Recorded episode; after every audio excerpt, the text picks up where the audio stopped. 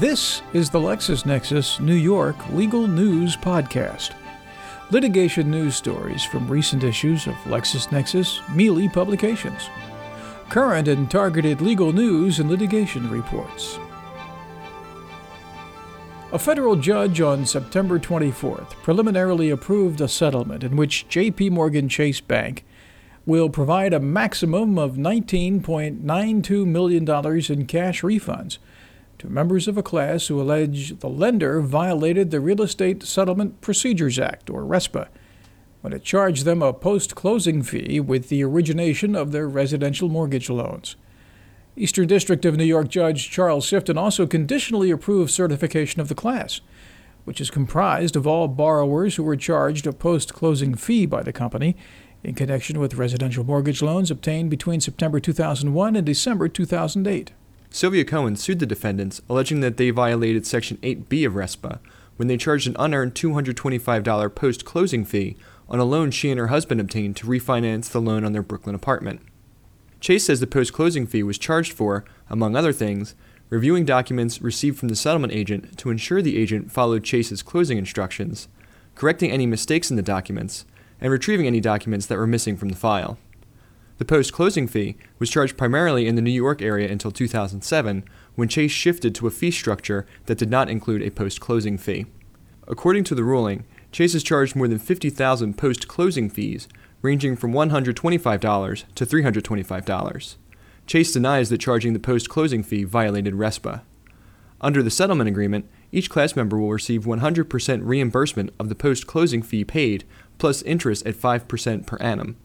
In addition to the refunds, Chase has agreed to pay attorney's fees and counsel expenses for Cohen and the class, as well as the costs of notice and settlement administration. A final fairness hearing will be held December 22nd.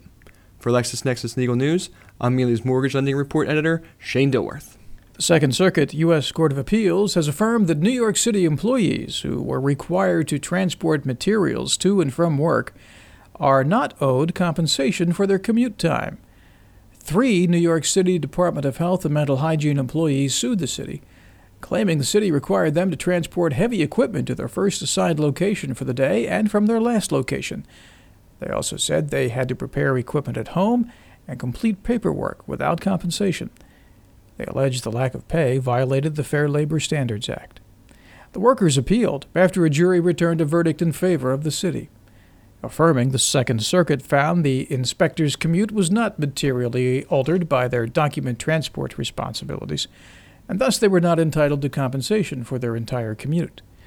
In addition, the appellate panel found partial compensation for the commute time added by the tasks was out of the question because any additional commuting time was de minimis as a matter of law.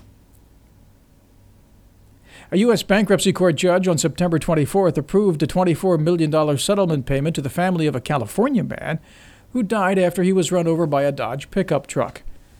Richard Mraz suffered fatal head injuries in April 2004 when he was run over by a 1992 Dodge Dakota. The truck was left running and the parking brake was not set. Daimler Chrysler denied there was a defect in the truck and contended Mraz did not follow proper safety procedures. Mraz's family sued the automaker, arguing the pickup slipped into reverse after Mraz got out of it. Daimler Chrysler reportedly received more than 1,000 parked reverse complaints involving Dodge Dakotas. The vehicles were involved in a product recall in 2000. In 2007, a jury in Los Angeles awarded Mraz's family $55.4 million including $50 million in punitive damages, finding that a parked reverse defect in the truck's automatic transmission was the cause of death. The jury verdict was appealed. However, in April 2009, the automaker filed for bankruptcy, staying the appeal. The stay was lifted in July in the U.S. Bankruptcy Court for the Southern District of New York, allowing direct negotiations to begin with appeal bond issuer Safeco Insurance Company. Safeco posted an $81 million bond to guarantee payment of the judgment and post judgment interest. The Second Circuit has held that area route distributors for Snapple Beverage Corporation failed to establish preferential pricing under the Robinson Patman Act because they failed to establish that they suffered actual injury. Independent area route distributors who contracted with Snapple filed more than 60 separate lawsuits against the company, claiming they were charged higher prices and their agreements for exclusive distribution routes were violated when sales were made to transshippers. Transshipping is described as a practice whereby an individual or company purchases a stock of product in the lower price territory and then transships it to the higher price territory for resale. In affirming a Southern District of New York ruling, the Second Circuit concluded the distributors failed to show the injury to their business was not caused by factors unrelated to Snapple's price discrimination. The Circuit Court noted factors unrelated to the defendant's pricing of the Snapple products, such as the convenience of one stop shopping and the willingness of transshippers to sell at a lower price for profit, can lead to the plaintiffs losing business to transshippers. Noting concerns about compliance with copyright, antitrust, and class action law, the U.S. Department of Justice filed a statement of interest in the U.S. District Court for the Southern District of New York on September 18th, offering its thoughts and guidance on the proposed settlement surrounding Google's proposed Google Library project. In December 2004, Google announced its partnership with several prominent university libraries to create the Google Library Project. The Authors Guild, which represents more than 8,000 writers, sued Google for copyright infringement, protesting the plan to reproduce the author's works without permission. A group of publishers, headed up by McGraw-Hill Companies Incorporated, filed a similar action a month later. After more than two years of negotiations, the parties proposed a $125 million settlement, which included $45 million compensation from Google for class members whose works have already been published in the project, and an allotment of $34.5 million to establish a book rights registry. While agreeing that there would be significant benefits to Google's plan to digitize millions of copyrighted books and other works and make them available online free of charge, the government states that it is clear that Google and the plaintiff author groups clearly did not anticipate all of the difficult legal issues that would arise from the proposed settlement between the parties. Calling the preliminarily approved agreement one of the most far reaching class action settlements of which it is aware, the government cautions the parties that the reach of the settlement is typically the kind of policy change implemented through legislation, not through a private judicial settlement. For LexisNexis Legal News, I'm Mealey Cybertech editor Mark Rogers. On September 22nd, a number of author groups moved to adjourn the final fairness hearing on the proposed settlement so the parties can work with the Justice Department to address the department's concerns. The fairness hearing was scheduled for October 7th. The Second Circuit on September 21st reinstated two lawsuits against some of the nation's largest generators of carbon dioxide emissions.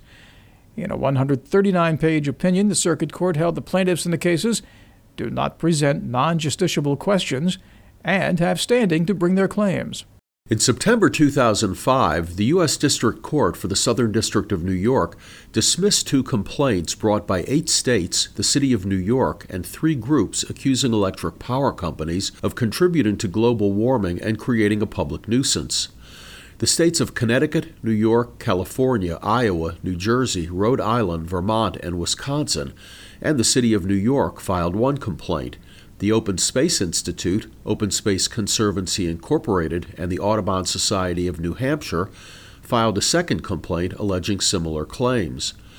However, the appeals court said the plaintiffs have standing under Article 3 of the U.S. Constitution in their quasi sovereign and proprietary capacities.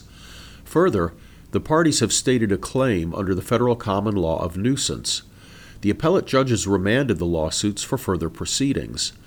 Defendants include American Electric Power Company, the Southern Company, the Tennessee Valley Authority, Xcel Energy, and Cinergy Corporation. For LexisNexis Legal News, I'm Michael Lefkowitz. Alleging trademark infringement and unfair competition, Weight Watchers International on September 16th sued Nestle USA and Dreyer's Grand Ice Cream in the Southern District of New York over the defendant's unauthorized use of Weight Watchers points trademarks on product packaging for lean cuisine and skinny cow food products. According to the complaint, Nestle, maker of lean cuisine, and Dreyer's, which makes skinny cow, recently began promoting their products with the Weight Watchers marks directly on their packaging, using bright orange stylized fonts and placing the marks directly under the lean cuisine and skinny cow trademarks. Such actions, according to the complaint, were intended to take unfair advantage of Weight Watchers' established reputation in the weight control field. Weight Watchers notes Nestle is also the parent company of Jenny Craig, one of Weight Watchers' biggest competitors in the weight loss industry. Bayer Corporation has moved to dismiss the combination aspirin marketing and sales practices multi-district litigation before a New York federal court. The company argues the plaintiff's claims were essentially private attempts to enforce the federal Food, Drug, and Cosmetic Act. Earlier this year, the JPMDL consolidated eight consumer class actions alleging Bayer misrepresented the safety and efficacy of its low dose combination aspirin products in the Eastern District of New York.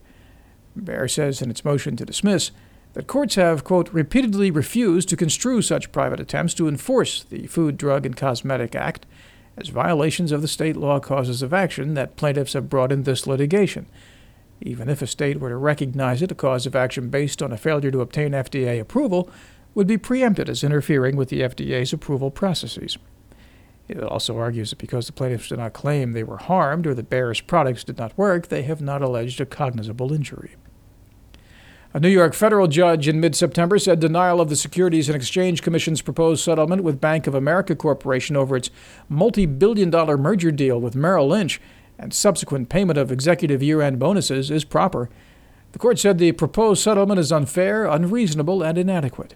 The court denied the proposed consent judgment, which had been filed on the same day the SEC filed its complaint against Bank of America for allegedly misrepresenting to its investors in a joint proxy report filed with Merrill Lynch that upon closing of its $50 billion acquisition, no discretionary year end executive bonuses would be paid out.